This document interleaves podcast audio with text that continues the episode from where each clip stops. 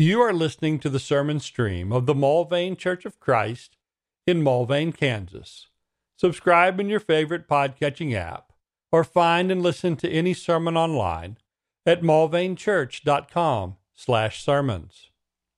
In the 29th Psalm, we remember Sunday that we read the, the last verse of the 28th Psalm, and it was this wonderful promise O save your people and bless your heritage. Be their shepherd and carry them forever. Which reminds us of the 23rd Psalm, also reminds us of Jesus' parable of the lost sheep that the shepherd went to go get and he carried. Well, he can carry them forever. We spoke of his strength and his concern as we studied that verse. Now in chapter 29, or song number 29, we see the power of God that being a caring shepherd and carrying his people forever is well within his ability.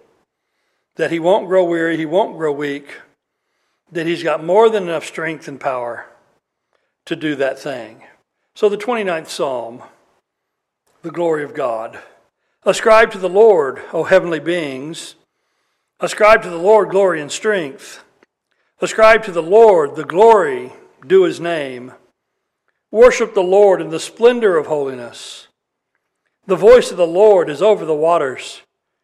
The God of glory thunders. The Lord over many waters. The voice of the Lord is powerful. The voice of the Lord is full of majesty. The voice of the Lord breaks the cedars. The Lord breaks the cedars of Lebanon. He makes Lebanon to skip like a calf, and Sirion like a young wild ox. The voice of the Lord flashes forth flames of fire. The voice of the Lord shakes the wilderness. The Lord shakes the wilderness of Kadesh. The voice of the Lord makes the deer give birth and strips the forest bare, and his temple all cry, Glory. The Lord sits enthroned over the flood. The Lord sits enthroned as a king forever. May the Lord give strength to his people. May the Lord bless his people with peace. So here is the glorious and majestic Lord that we serve. At his voice, the earth and heaven shake. Today we have such a small minor demonstration of his power. We have the wind today. Right? What's the wind made us do today? It's made us all take notice. It's made us tie some things down. It's made us take some care. It's made us have some precaution. It's reminded us that we're not the ones in charge around here, are we? And as winds go, we've seen worse, haven't we? We've seen far worse. What if you wanted to turn the wind up a bit? Or what if you want to make it calm as everything? What if you turned it up full? How would we stand? But this is the Lord who has such power and control over all. And how does he use it? He uses it for his people, that those in his temple, they cry glory.